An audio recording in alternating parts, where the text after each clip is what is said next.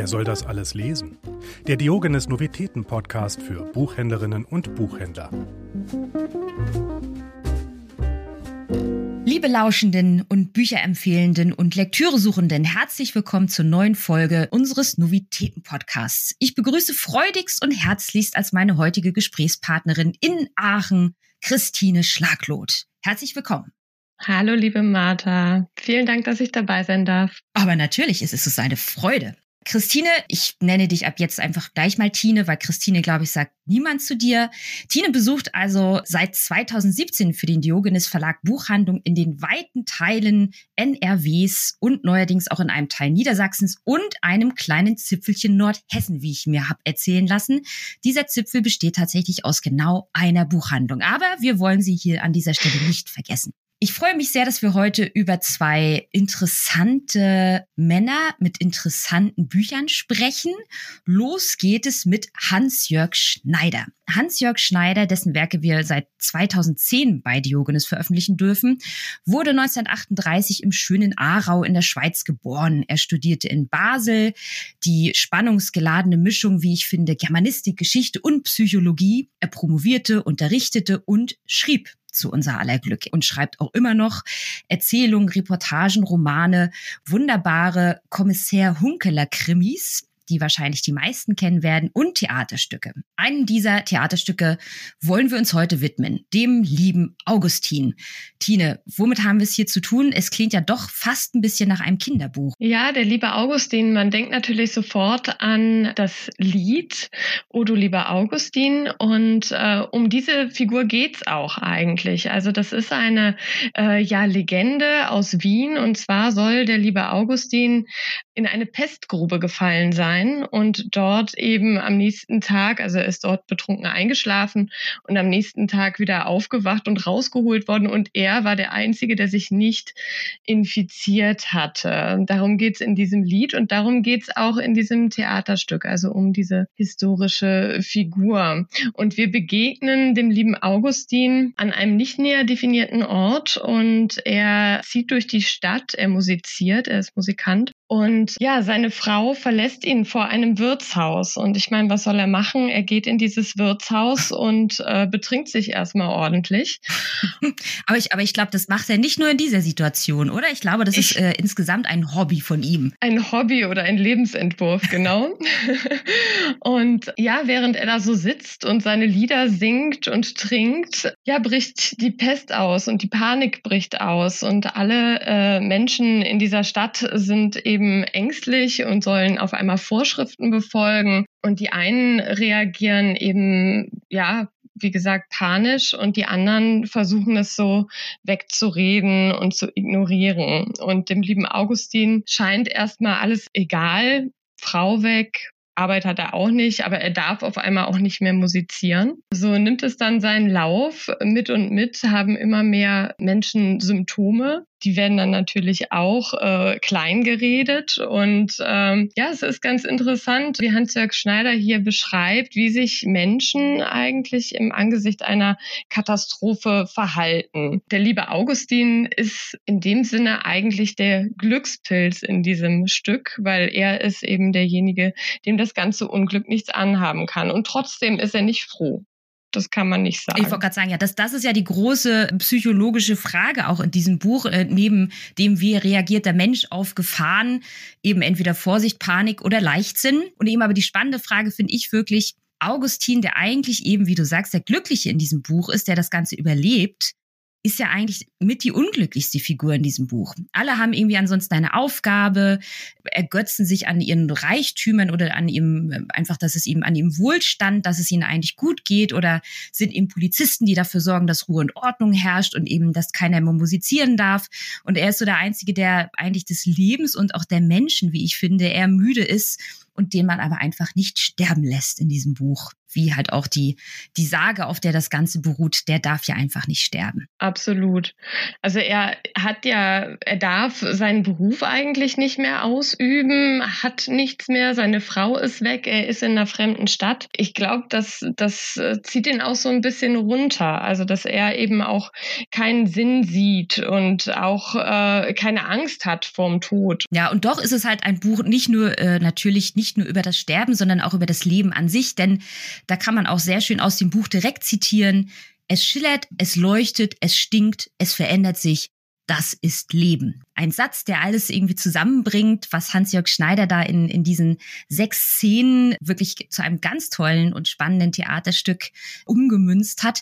Jedenfalls möchte ich natürlich bei Hans-Jörg Schneiders Der liebe Augustin, was jetzt neu bei uns als Taschenbuch erscheint, auch zu einer Entscheidungsfrage kommen, die allerdings nichts jetzt direkt mit Pest zu tun haben soll, aber vielleicht doch an das Leben anknüpft, denn haben wir es hier eher mit dem intensiven Kurzauftritt einer Eintagsfliege zu tun oder mit dem fast nicht nur zeitlich gewaltigen Dasein eines Grönlandwals?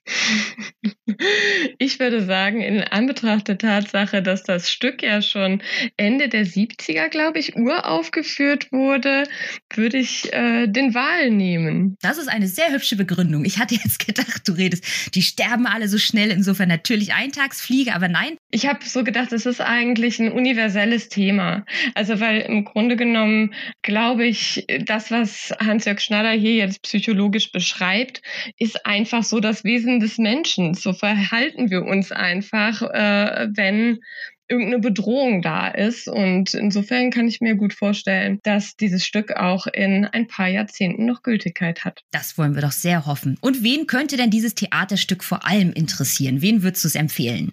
Also ich finde, ähm, das sollten vor allen Dingen Lehrer lesen, die auf der Suche nach einer Schullektüre sind, die vielleicht auch so ein bisschen in die heutige Zeit passt und ja, die einfach auch mal so ab vom Mainstream ihren Schülern etwas äh, präsentieren möchten. Gute Idee. Also Lehrer da draußen, schnappt euch den lieben Augustin. Ja, äh, ich, jetzt bin ich ein wenig überfordert mit der Überleitung von Hans-Jörg Steider zu doch Ach nein, es gibt ganz viele Parallelen. Jetzt in dieser Sekunde fällt es mir auf. Hans-Jörg Schneider kommen wir zu Jörg Fauser. Nein, es gibt natürlich sehr viel mehr Parallelen. Entschuldigung. es gibt natürlich noch sehr viel mehr Parallelen, aber das war jetzt die erste, äh, die mir schockierenderweise einfiel und auffiel. Jörg Fauser, 1944 in einer kleinen Ortschaft im Taunus geboren, zog es ihn früh in die Welt. Nach London und Istanbul, nach Malta und Tanga und auch innerhalb Deutschlands schnupperte er Großstadtluft. Also er war in Frankfurt, München, Göttingen, Berlin. Und Literatur war es, was ihn auch schon als Pubertierenden beschäftigte und umtrieb. Autor war das, was er stets sein wollte und mit, der, mit dem er aber auch lebtags zu kämpfen hatte. Hier sei ganz kurz auf YouTube hingewiesen, das muss ich jetzt doch machen. Wer einmal mitleiden will, kann sich äh, seinen Auftritt 1984 beim Bachmann-Wettbewerb anschauen. Und wer sich mal mit ihm zusammen amüsieren will, kann die Sendung Autorscooter ansehen. Also zwei großartige Zeitdokumente, in denen man Fauser ein gutes Stück besser kennenlernt. Fauser schrieb Rezensionen und Reportagen, Radiohörspiele und Interviews, Romane und Gedichte. Und 1987 hat die Welt und nicht nur die Literaturwelt diesen begnadeten und beherzten Mann leider bereits schon wieder verloren.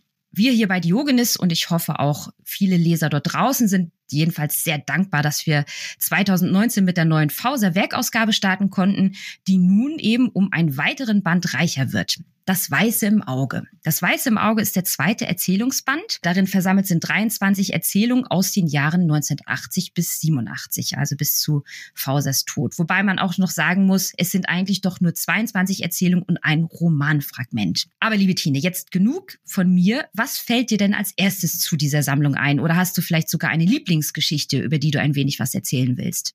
Ah, ich habe viele Lieblingsgeschichten. Also an diesem ähm, Erzählband, den ich schon fast einen Erzählzyklus nennen würde, weil ja eben die Protagonisten im Laufe der Lektüre immer wieder auftauchen.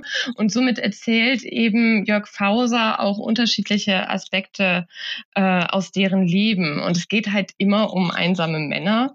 Männer mit Geldproblemen, mit Frauenproblemen, äh, meist äh, Säufer, teils Spieler. Er nimmt nimmt uns einfach mit äh, in die Welt der 80er Jahre. Das ist alles ähm, ziemlich atmosphärisch. Man kann sich das äh, bildlich vorstellen. All die Kellerkneipen total verraucht, die Spielcasinos, die Trabrennbahn und wieder eben so, ja, ziemlich runtergekommene Typen im Trenchcoat äh, ihr Bier trinken und an der Welt verzweifeln. Das stimmt, aber, aber doch in jeder Geschichte ja irgendwie anders. Denn zum Beispiel eben, wie du sagst, es geht eigentlich meistens um einsame Männer, aber oft auch eben um die Probleme zwischen Mann und Frau. Zum Beispiel in Du liebst mich nicht heißt es, es gab Tage, an denen ein Mann nicht einmal in seinen eigenen vier Wänden auf dem Bett liegen und dem Regen zuhören konnte. Es gab Tage, an denen ein Mann nichts mit Frauen zu tun haben sollte. Sehr, sehr schön.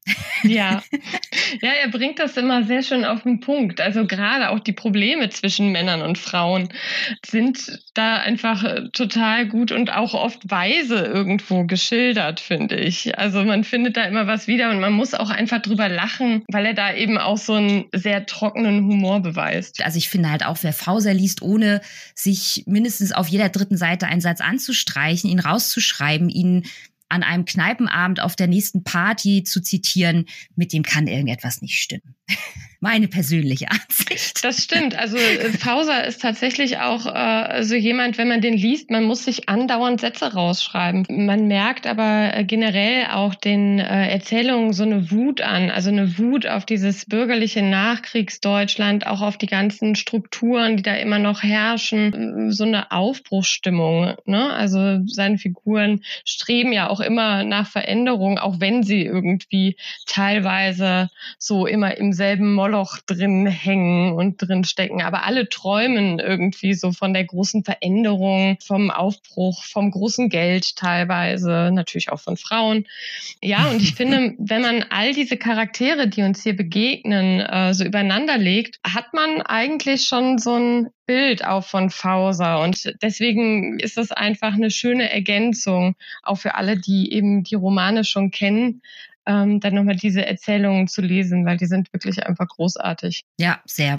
Die große Frage, die am Ende jedoch bleibt, die genauso auch die Nachwortschreiber Clemens Meyer, das wollen wir hier doch auch noch kurz erwähnen. Das ist sehr schön, dass wir für diese neue Werkausgabe viele tolle andere Autoren und Journalisten gefunden haben, die Begleitworte schreiben. In diesem Fall war es also Clemens Meyer, selbst Schriftsteller, der sich auch in seinem Nachwort die Frage stellt, was wäre denn auch gewesen, wenn Fauser heute noch leben würde?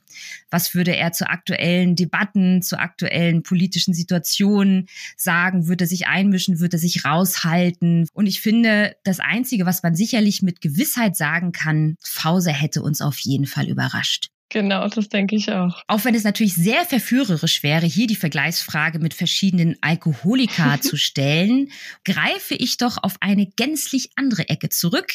Jagende Mauersegler in der Dämmerung oder eine Horde Spatzen beim Sandbaden. Jetzt bin ich gespannt. Boah, Martha. Ich denke, die Mauersegler, denn die Mauersegler. Ähm, Fausers Figuren wandern ja eben immer durch die Nacht, wandern durch die Dämmerung Deshalb Mauersegler. Überzeugende Antwort, nehme ich. Und wem würdest du denn Fausers Erzählung ans Herz legen? Vor allen Dingen jungen Lesern, vielleicht so Anfang 20, Fans von Bukowski, allen Fans der Beat Generation und allen, die eben ein Stück deutsche Literaturgeschichte entdecken möchten, die so abseits des Mainstreams ist. Weil Fauser gehört ja leider immer noch nicht so wirklich zum Kanon. Er ist immer noch ein bisschen underground, was ihn auch durchaus sympathisch macht. Aber ich finde, er kann noch ein paar junge und neue Leser vertragen und von daher. Da stimme ich dir 100 Prozent zu. Vielen Dank. Ja, und nun bin ich natürlich sehr gespannt und aufgeregt, ob wir nach diesen zwei sehr beeindruckenden Männern die heutige Runde mit einem weiteren Mann abschließen und frage also neugierig, welchen Worstseller, welches Buch, das eindeutig mehr Aufmerksamkeit verdient hat, hast du uns mitgebracht, liebe Tine? Ich habe keinen weiteren Mann mitgebracht, sondern eine Frau. Diese Frau ist noch sehr jung und heißt Irene Diviak. Mein äh, liebster Worstseller ist Liebwies, weil dieser Roman eine wunderbar bissige Satire auf den Kulturbetrieb ist und es Spaß macht, ähm, wie die Autorin mit ungeheurer Fabulierlust hier von ihren Protagonisten erzählt. Im Groben geht es darum, die Geschichte spielt in Wien der 1920er Jahre. Es geht um eine Opernsängerin, die heißt Gisela Liebwies, kann keinen geraden Ton zustande bringen. Es geht um einen äh, Komponisten, der genauso untalentiert ist wie eben diese Opernsängerin und äh, der aber eben doch seinen größten Erfolg landet, weil er die Musikstücke seiner Frau als seine eigenen ausgibt. Es geht also um Schein und Sein im Showbusiness und auch um die Ungerechtigkeit, die so oft äh, damit einhergeht. Obwohl der Roman ja vor gut 100 Jahren spielt, ist es einfach so, dass man das wunderbar auf die heutige Zeit übertragen kann. Gerade heutzutage, wo sich jeder irgendwie selbst inszeniert auf Instagram und wo Photoshop wird, was das Zeug hält und auch nur derjenige erfolgreich ist, äh, der das beste Marketing hat, kann man das äh, wunderbar übertragen. Und ich finde, dieses Buch ist einfach ein großer Lesespaß für alle, die gerne bitterbösen Humor haben und ja, vielleicht eine talentierte und junge junge österreichische Autorin entdecken möchten. Ja, also ich habe jetzt jedenfalls sofort Lust, dieses Buch zu lesen. Ich bedanke mich also sehr für das schöne Gespräch, für diesen wirklich sehr guten und schönen Tipp aus Österreich und für deine Begeisterung, liebe Tine. Und wünsche euch und uns allen also einen wunderbaren Juli. Wir hören uns hoffentlich in einem Monat wieder. Und bis dahin schreibt uns gern Feedback, Fragen und Kritik an podcast.diogenes.ch. Liebe Tine, ich sage ganz herzliche Grüße, sende herzliche Grüße nach Aachen. Danke dir, liebe Martha. Liebe Grüße auch nach Zürich. Und dann bis hoffentlich ganz bald. Bis bald. Wer soll das alles lesen? Der Diogenes Novitäten Podcast. Abonniert uns jetzt überall, wo es Podcasts gibt. Für Fragen oder Feedback erreicht ihr uns unter podcast.diogenes.ch.